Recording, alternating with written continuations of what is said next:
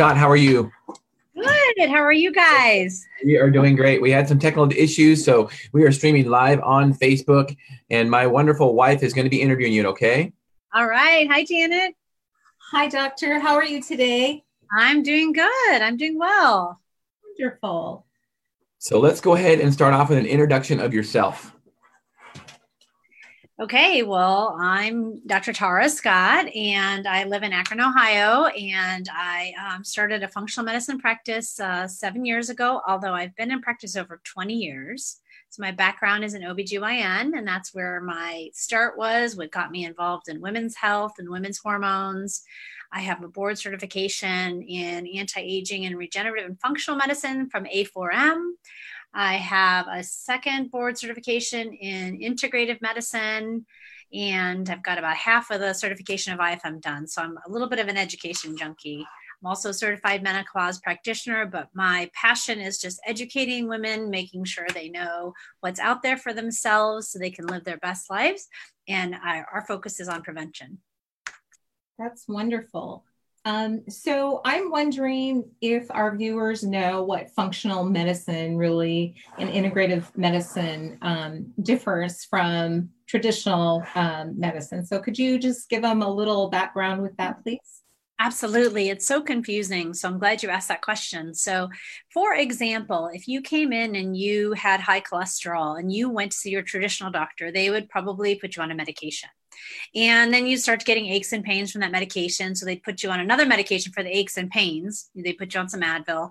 And then once you started taking the Advil, then you start getting heartburn. So they put you on a third medication. So we're really trained in traditional medicine to rule out certain things, make sure you don't have a tumor, make sure you don't have something life threatening, and then treat symptoms. So in functional medicine, instead of just treating you with the symptom, we want to know why. So if you came in with that high cholesterol, I would say, Janet, what are you eating? Let's look at your family history. Let's look at your genetics. Let's talk about your stress and your hormones and how do they affect? How does your thyroid affect your cholesterol? How does your female hormones affect your cholesterol? And let's put you on this type of diet. And let's get to the root cause of things by looking uh, at the bottom and at the cause.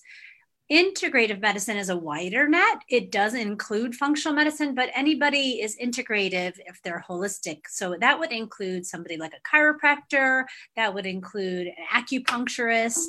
So it isn't just um, the medical approach. So functional medicine is just the approach to disease. So, hand in hand, you're looking for a root cause and you're looking for alternative treatment modalities. Yes. And so sometimes what we do could be traditional treatment. Um, so, for example, what we do is we use a lot of commercially available bioidentical hormones. Uh, we do use a lot of compounded hormones as well. But so, whatever's best for the patient. And so, we still want to, being an MD and traditionally trained, I still have to play nice in the sandbox with everybody. And I, and we want to make sure what we're doing is evidence based. So I would say I'm kind of a blend in, in traditional and integrative and functional therapies, but the approach to disease is different with us. So, a compounding pharmacy comes hand in hand when you are using hormone therapy, I'm assuming.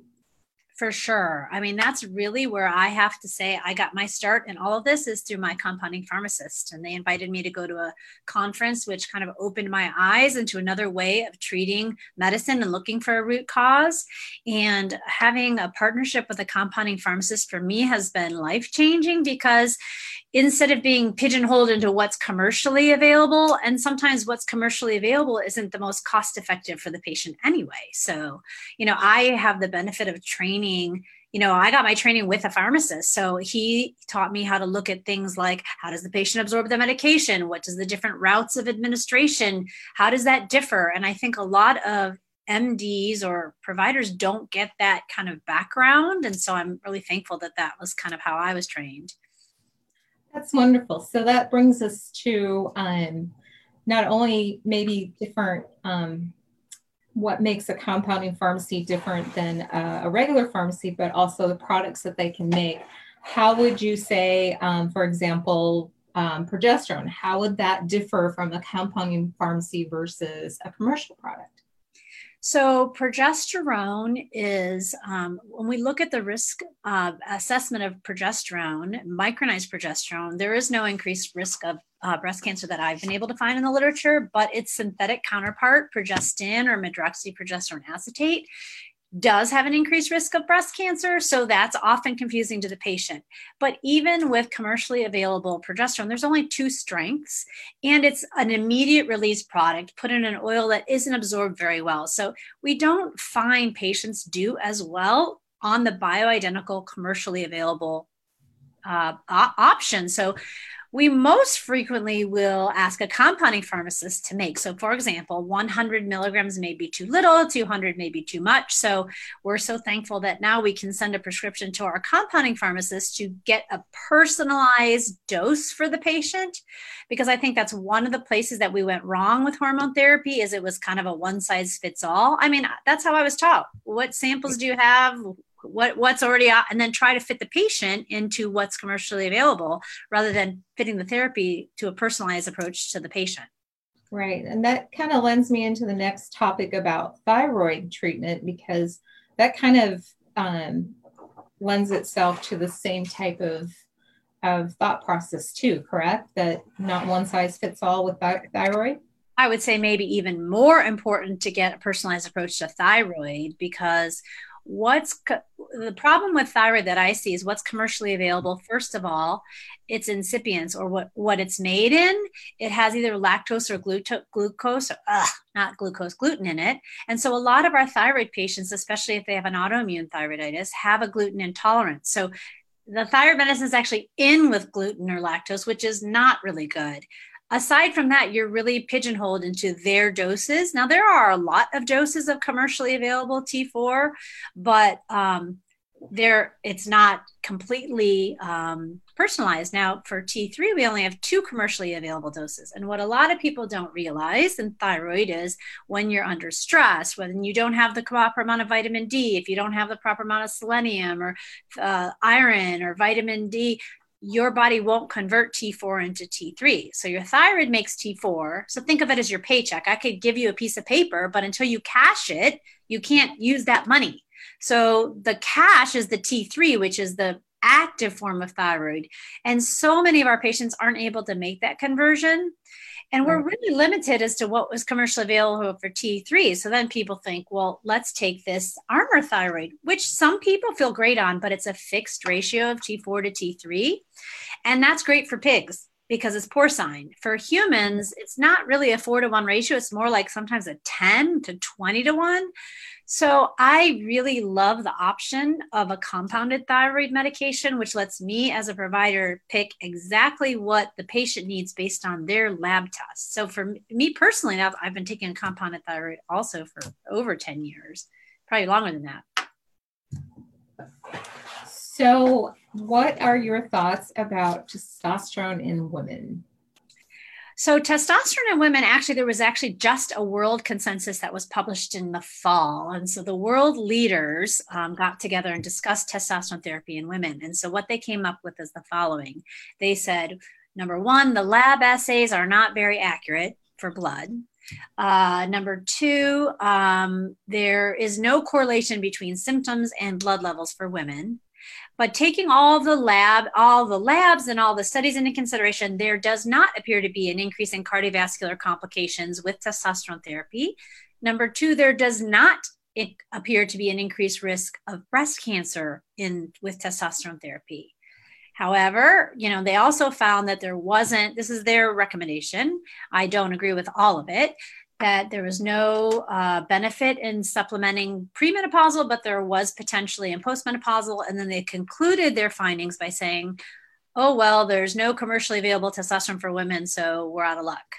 Um, hmm. because the, you know, any, um, not accrediting bodies, but all these organizations, for whatever reason, and I have my own theories of why, they don't really want to endorse compounding.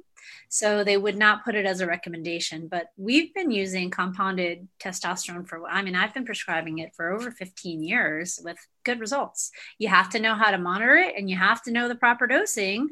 Um, but I've had really good results with it.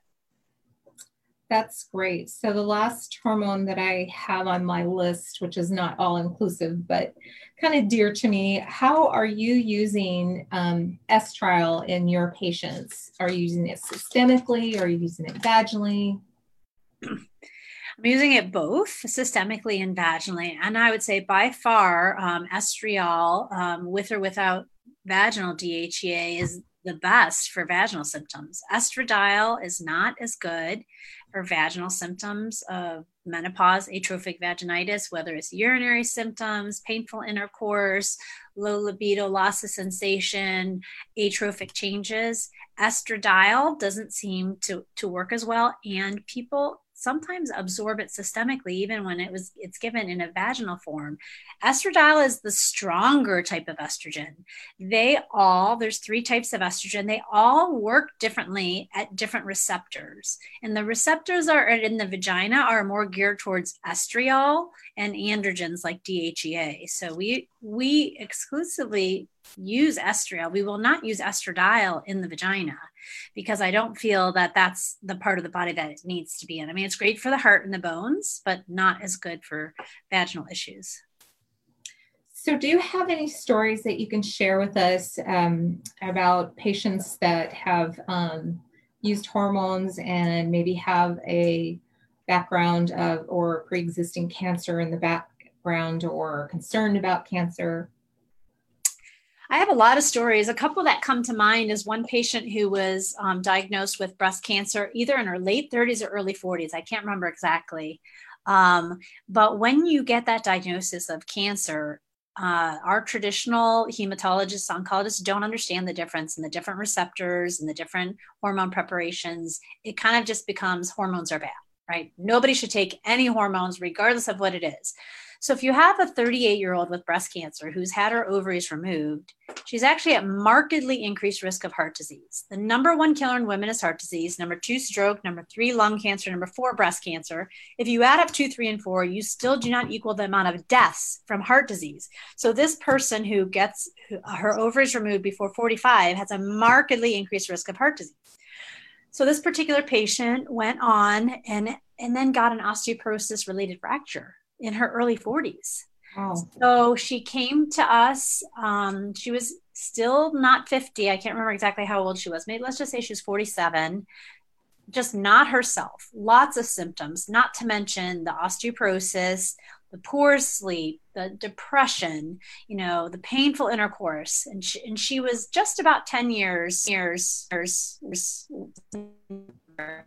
And I said, you know, we're going to give you hormones and we're going to monitor you though. We have to make sure that the level of hormone that we give you isn't more than your body would normally have at your age. So it's kind of like I approach hormone therapy like financial aid. We're never going to get more than tuition as financial aid. You're only going to get enough to pay the tuition. So if we replace women's hormones so that they would have as much as their female counterpart who still has hormones would have that's not taking anything, that approach has been very successful for me and we haven't had complications. Um, so she took the hormones.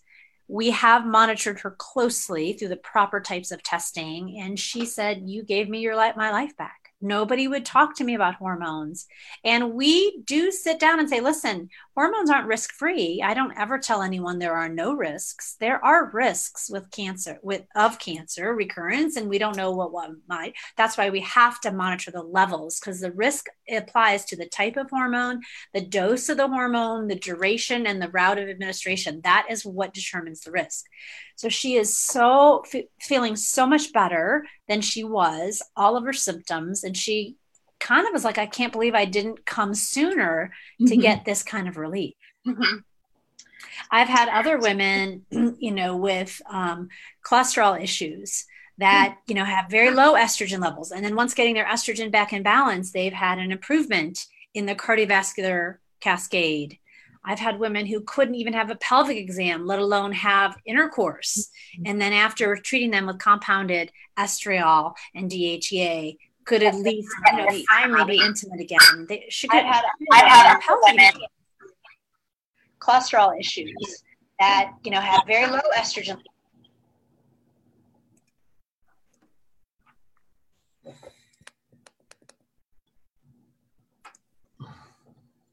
Is she still there? Mm-hmm. I'm still here. so, um, so that lends me to the fear of hormones may be blocking patients from um, seeking health. So, or seeking relief of some of their symptoms or treating um, um, their osteoporosis or their vaginal dryness. So, what do you recommend to these clients? Because I, I get calls daily. What what direction should we point them in? Well, the problem, I mean, you hit it on the head, it's that fear. So that all stems from this WHI study that was done in 2002. So we're talking about almost 18 years ago, a study done on synthetic horse estrogen from made from horse urine and synthetic progestin in women who were 65 years of age showed an increased risk of breast cancer and blood clots. And since then, there have been studies that were done in Europe using transdermal estrogen and micronized progesterone showing no increased risk of breast cancer for eight years in women 40 to 64, and a meta analysis looking at 17 different studies that showed there's no increased risk of blood clots with transdermal estrogen. But those studies never got the same media attention. So, mm-hmm. what patients remember and what my primary care colleagues recommend is how this was on Good Morning America, July of 2002. Right. I remember that we had a lot of calls after that. Absolutely. So, all right, uh, Dr. Scott, I, I, appreciate all that information. That's great. And we have people lighting up our Facebook, want to know more about the coronavirus. So I hope you're ready to roll into that. Give me just a few minutes to make some announcements. So I didn't get a chance to in, to do an introduction of our radio show, but you were listening to Health Solutions with Shawn and Janet Needham, where Team Needham discuss everything healthcare. And as you can already see, my wonderful wife is on the microphone today. I love it. She's doing a wonderful job. And I wanted to make sure that everybody wish everybody a happy Easter. Hope everybody had a happy Easter. And he has risen, and that is something we should celebrate every day, not just on Easter. So uh, we had some technical issues with the phone call with the phone system at the radio station. We normally stream live at the AM 1470 KBSN studio at 1 to 2 p.m. every Monday. Um, so here we are on Facebook, and um, we will get you more information about this show. It'll also be on YouTube and um, a lot of different podcast forums. So um, follow us on Facebook, uh, on my personal Facebook, and, and give us some comments and ask some questions. So, Dr. Scott, you have some inf- interesting information about the coronavirus and why some get it and why some don't. You go. Okay, well, first of all, let me preface it. I'm not infectious disease. I'm not a coronavirus expert. I am an integrative and functional medicine where we're looking at causes, right? So it really perplexed me why is this virus different than the flu? Because when you have influenza, we at first what we were hearing is, oh, the mortality rate is so much higher with influenza. Why is everyone getting upset about the coronavirus? You know, until we started escalating with our numbers. And so when we have the influenza virus, we always see that uh, younger children and older adults are more susceptible um, and have more severe issues. But what we were seeing then is we were seeing more of these people 30 um, with no prior history of, of any respiratory issues. Um, yes, there was an increased risk for autoimmune people. Yes, there was an increased risk with diabetics. So, what is the underlying factor? So, in my world in functional medicine, I was at a recent conference where they were discussing this. So, this metabolic instability seems to be um, the underlying factor. And here's my own personal theory is that a lot of these patients in their 30s and 40s that had more severe issues, you know, who goes to the doctor at that age? We don't, we're not tested for these things. So we don't know if we have uh, insulin resistance at that age. You know, so if you have at that age, when I was that age, I ate crap. I didn't sleep. I was delivering babies all night. I was, I was so much more unhealthy than I am now. So I can see why that age that age range is getting a more severe. So I, I do believe that people that have low immunity, high cortisol, high inflammatory load, high glucose metabolic issues are going to be at risk. And we know that that the diabetics also will have risk. So it just was really interesting to me to look at these underlying factors. And it's kind of like what i've been preaching about for years here is like let's use this op- opportunity to assess your health not wait till you have a disease but be healthy before. Right. So prevention is really what this is all about because without prevention, um, well, it, it also, in my mind, says that if we're fearful of something, let's hold on to something that we can control. And I feel like our our behavior is something we can control. For example, if we're still in lockdown at home, we can still exercise. We can still choose to eat correctly. Um, but we also have this thought in our mind too that we're going to go for another wave in our country. So, how do you speak to that? Well, I think you make some good points is about again about the fear. And so you can look at that opportunity. I mean, whenever you're faced with anything, I mean, you can choose whether or not you're going to have hope, right? And nobody can make you feel afraid.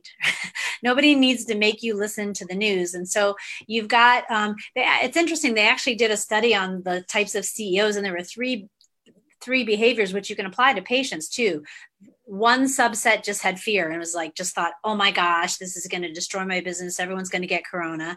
The second subset said okay it's time for me to just be on vacation. I'm just going to chill back watch netflix whatever.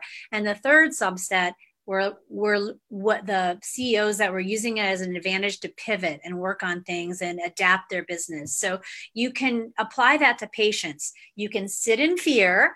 You can chill and watch Netflix and take a vacation, which there's some benefit to that. Or you can say, hey, now I'm home. I can walk outside every day. I can cook every day now instead of eating on the run. So I'm choosing to cook healthy. Now's the time that I'm going to try this intermittent fasting or I'm going to try to not eat gluten.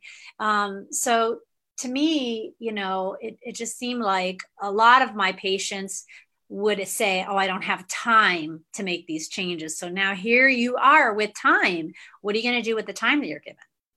Right. That's a good point. And I've noticed too, as I am shopping during this outbreak, that there's a lot of fresh food still on the shelf or still in, in the store. So um, I think we could take advantage of making some changes during this time frame. Well, yeah, think about it. What was everybody stockpiling? Gluten, dairy, pasta, rice all high glycemic foods. So now people are sedentary. They're sitting, they're eating high carb meals, they're not exercising. Because I know, at least me, even I'm still doing telemedicine, but I'm sitting. I'm not up and I'm not up and around as I would be in my office if I was seeing patients. So these people are doing it at home. And if you have any kind of underlying insulin resistance, that's just going to make it worse and it's going to make your inflammation worse. Right. So I think sometimes in the medical field we throw out um, the metabolic um, and it's kind of dear to me because I, I feel like that is something that all of our patients can control is because if we put ourselves at risk with being overweight and, and during this time frame that we're in lockdown it's going to be really easy to put extra weight on. Um, and and here we're going to go into the fall and we have 10 pounds extra, five pounds extra. So I love the advice that you're giving that, you know, this is the time to seize and and take the opportunity to take that responsibility for ourselves because it isn't just our own health, it's our neighbor, it's our children, it's it's everybody around us, especially during this time frame, wouldn't you say? And the thing is the one thing we do have we don't have control over when the stay at home order is going to be lifted or mm-hmm. when the flat the curve is going to be flattened but the thing we absolutely have control over is what we put in our mouth. Right. And so to me i don't know i'm pretty black and white about those kind of things. It's like i understand and i am an emotional eater as much as i was raised on be rewarded with sugar so i get that but i also see that we need to the message we need to send is let's be proactive about our health. Let's be that third group and pivot and make the changes. Absolutely. Let's focus on things we can control. Thank you so much dr scott. Um, so we have a person that wants to get into our zoom meeting. His name is Karl Lambert and he is talking about coronavirus antibody testing and coronavirus and the social distancing. I would love for you to stay on our call if if if we could and we could have a three-way chat. Is that okay? Sure. Perfect. I'm gonna I'm gonna admit Karl right now. So why while he's coming in, um, I just want to tell you. So this is a perfect time to to talk about my book. I, I have a book on Amazon, as some of you might know, and it's called um, "Sickened: How the Government Ruined Healthcare and How to Fix It." And like Dr. Scott says, there's a lot of things, a lot of rules and orders that we have been given that we can't, you know, that we can't control. And that goes a lot along with a lot of things that are that are going on now and previously. And my book has a little bit of insight about things you can control. Let's not let the government control our health. Um, we can take control. So go go to Amazon. It's on Kindle version. It's called Sickened: How the Government Ruined Healthcare and How to Fix It.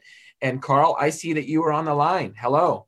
I think you're muted, Karl. So there you are. I'm muted. Hey, hey, Shawn. Perfect. Well, hello, Karl. Uh, Dr. Scott, Karl Lambert, and viewers and listeners. Uh, Karl Lambert is here to tell us a little bit about um, coronavirus antibody testing and social distancing. So, uh, Karl, I'm going to go ahead and let Janet take over. Okay. Well, welcome, Karl. Today, um, you're the owner and also a practitioner at Redi Medi Clinic in uh, East Wenatchee, and we've had you on our show. Thank you for returning on this subject. Um, so I'm going to let you jump in, and the first topic is your thoughts about um, healthy people and social distancing. Healthy people and social distancing. Boy, I know we have a very short time on this, so I'll try and uh, keep it as brief. Um, and I think Karl, Karl, just to let you know, we have a little bit of extended time. Okay, so oh, we do good. tell okay. as much as you want. Okay. Well, maybe one of the things that uh, you know I was excited about coming on today was. Uh, you know, how many of us have heard nothing but doom and gloom and death in the millions to down to 500,000 to you know the fear has been out there so much. And what i have attempted to do all these last several weeks as i know that you have as well is keeping that 30,000 foot perspective and having a a voice of calm a voice of reason. And now you know really what i want to try and do is give a voice of hope and a voice that yes we're going to get through this and we're actually going to pass beyond this very well.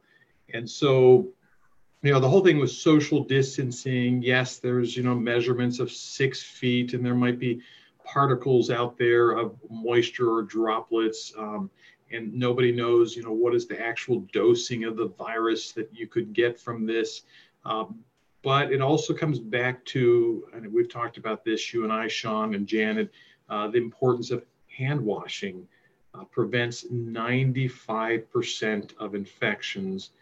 And I could go into so many studies that are, that are out there that show, oh, maybe 25% of men wash their hands after using a bathroom and 18% of females. You would think it'd be the flip the other way, but no, it's actually more men are washing their hands. But that's only 25% just imagine, I think after this whole pandemic is over, maybe that number will increase to 40, perhaps 50% will start washing their hands.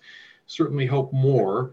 Um, and so then, then there's the whole social distancing, and then there's the mask. That's a whole nother, uh, you know, we got the C, whole nother issue. We got the CDC saying now wear a mask, and yet, boy, there's solid studies out there showing that yes, if you're wearing an N95 mask or a surgical mask, that will protect you.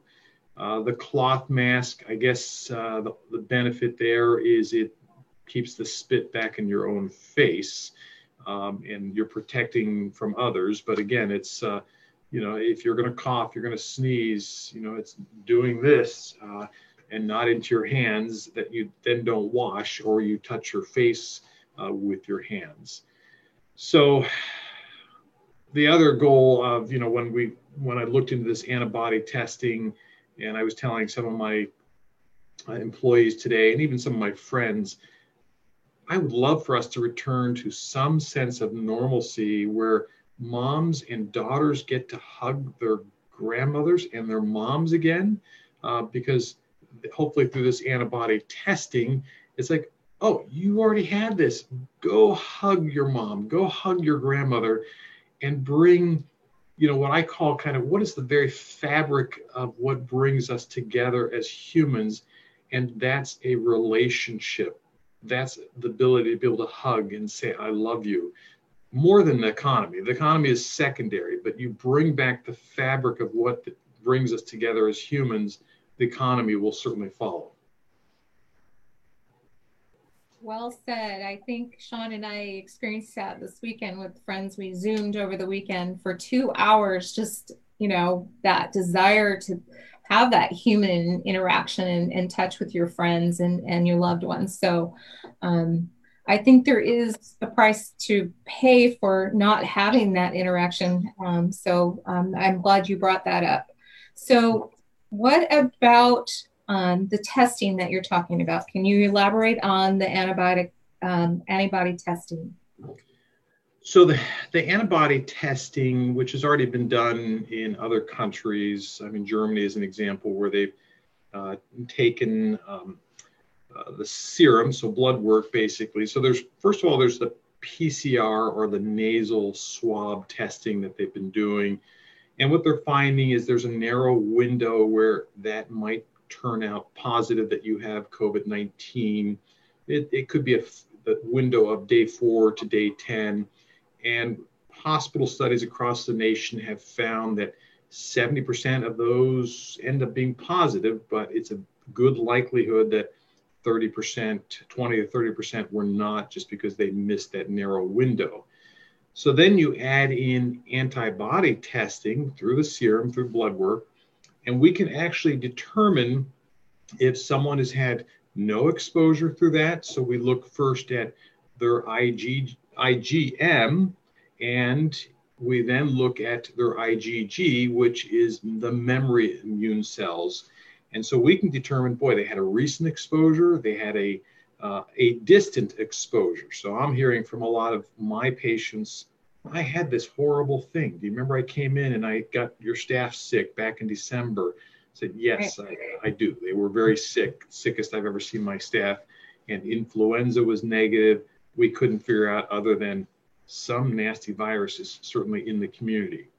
So this would allow folks to know that they had the exposure, they now have the antibodies. The antibodies are, let's call them the, the cells that uh, say, hey, we can fight this now. And so uh, we'll know that by looking at their IgG, which is really the memory cells that say, we've seen this before, and if it comes back, we know how to fight it. So very helpful in kind of getting this information out there and having people test it would be great. So, Dr. Scott, um, do you have any insight on this? Any um, things that you can add? So, I mean, I agree. There's there's like secondary and thir- uh, tertiary effects of this so- social isolation or physical distancing um, that as a functional medicine provider, I'm concerned about the effect of cortisol, the effect on depression, and other things. And we like the other things that we talked about. Having an antibody testing I mean, I I'm curious if it has the same. You know, have you have we determined the convalescence, like when the IgM peaks and the IgG peaks, and how long the IgM are positive? I mean, that's not my area. That would be great if we had all that information about it. And I know that when it's available, I'm going to get it done. I'm going to have my staff to get it done, and my family to get it done because I agree it would be nice to be able to re-enter the world again. Right. And so, at least the information, uh, Dr. Scott, I'm getting from US Biotech, where we'll do uh, order some of our testing from. Uh, on this, I'm looking at data points where it says if it's been recent exposure, seven to 10 days, we'll see the IgM will be elevated, the IgG will be low. So they're they're getting those data points together. And then a dis- more distant exposure, we're going to see the IgG elevated and the IgM low. Uh, and then if they're still in recovery from exposure, still still active, then we're going to see both of those, both IgG and IgGM are elevated. So they know enough of that those data points to say, okay, this is active versus yes, you have it, and you know now you can re-enter back into community, back into uh, family relationships. So, what are the thoughts, Karl or Dr. Scott, about um, social distancing healthy people actually might prolong the pandemic? Any any thoughts there? Well, again, and not being an epidemiologist, I mean, obviously you have so many people affected. And the reason why they wanted to flatten the curve is because there was the concern, especially in our state, about having enough PPE and enough ventilators. So by flattening the curve, you prolong the amount. So the area under the curve may still be the same amount of people exposed. It may not necessarily short it won't shorten the duration it'll prolong the duration and it won't maybe do anything as far as severity. So i was reading an article this morning that said is it better to get it earlier or later if you had to be infected you know everyone had to have chicken pox or whatever? And so they were saying probably later because of the concern about the ppe and so i'm in ohio and we were one of the first states to shut everything down and so, what we're seeing as far as our reports is that our reported peak they think is going to be next week, and that we seem that we'll be under the curve as far as the amount of ICU beds and ventilators. Um, and our mortality rate is below that. But I have like a friend from medical school that's working in New York City in the front lines and she's you know putting nine patients a day on the breathing machine you know and all these things and it's very serious so I think geographic matters. And so when you're talking about social distancing healthy people, I don't think we can say the same thing for Ohio as we are for New York City or Detroit or even Cleveland for that matter. When you go out to eat in New York City, you're one foot from the next table versus you know and i don't know how rural you guys are i know in ohio we're, we're kind of suburby so we don't sit that close we're not that close to people um, but we we aren't like Montana, you know, so where people are really far apart. So I think those things matter. Well, we're, we're kind of like Montana. we're in Eastern Washington in the, you know, so we live in a desert. We live uh, in a very rural area. And I agree with you 100%, Dr. Scott, is that even, I don't even know if it can be state by state. I think it makes more sense local community to local community because Eastern Washington is much different than Seattle. And as you know, Kirkland, which is right north of Seattle, was a hard hit area. That was one of the first nursing homes that was hit. And um, but Eastern Washington, in in our county, for instance, we've had hundred positive cases and two deaths. Um, so you know we've had very, you know, we haven't had near near the the spread that they that they did in Seattle. And I know I get it. That's numbers also because we have not as many people, but still we haven't had that many cases here. Well, and p- part of that, Shawn, too, does have to do with again the viral loading. So in right. big cities, you know, you're in close proximity and you're going to have that viral loading effect and they do not know what is that dose where folks finally they they succumb to it they get sick back to if you're less healthy, less and more frail, you're probably it's probably not going to take much viral loading to get sick. Um, but yes, in these rural communities, you know, so they are applying big city principles to even rural areas like this and have just shut everything down. Where, you know, I think if we take anything from this, you know, again, back to we've learned hand washing um, and you know what hopefully we'll take from this too is what can we do to build up our immune systems and prevent a whole host of illnesses and viruses. Uh, i certainly don't want to be going through this every single year for the influenza but it's almost like we've set up the precedent for doing this well, I think that's a great point, Karl, because that is the issue. It's whatever the pandemic is now, but we have the influenza every year.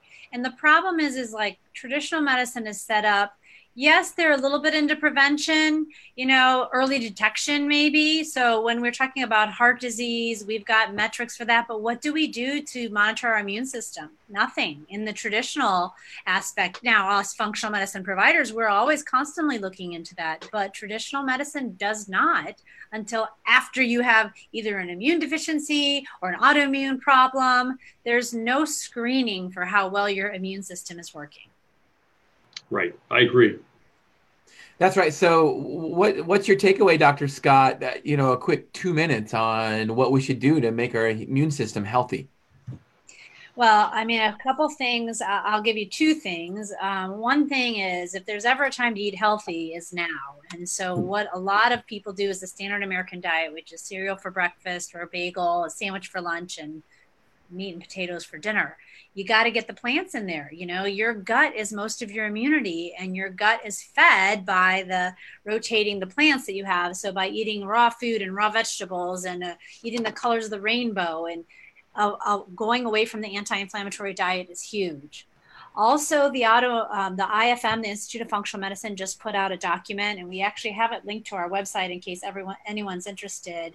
Um, they put out a document of supplements that you could take. And it's really important because you do this is not an opportunity for people to just slam supplements down and like people to benefit on these people who are scared of buying their supplements. So there's levels of evidence meaning what is the level of evidence that it would actually help and what is the risk for a patient? So the top three things that I've been telling my patients, one is vitamin D, um, and so there are some reports that vitamin D is slowing the the virus getting into the cell and also making less of a severe case. So uh, if you don't know your vitamin D level, I've been arbitrarily saying 5,000 of D daily. Vitamin C, also, there's some reports of severe infections being treated with IV vitamin C. You know, we have that in our office, but we're not open for that right now. So we've been recommending people take one to 2,000 uh, uh, milligrams of vitamin D daily um, in prevention and um, you know quercetin is the other is the third one. Quercetin is something that people take for their allergies and it's one gram one to two grams a day. It's an anti-inflammatory and also prevents the replication of the virus. So those are the top three that have the least amount of harm and the best amount of protection.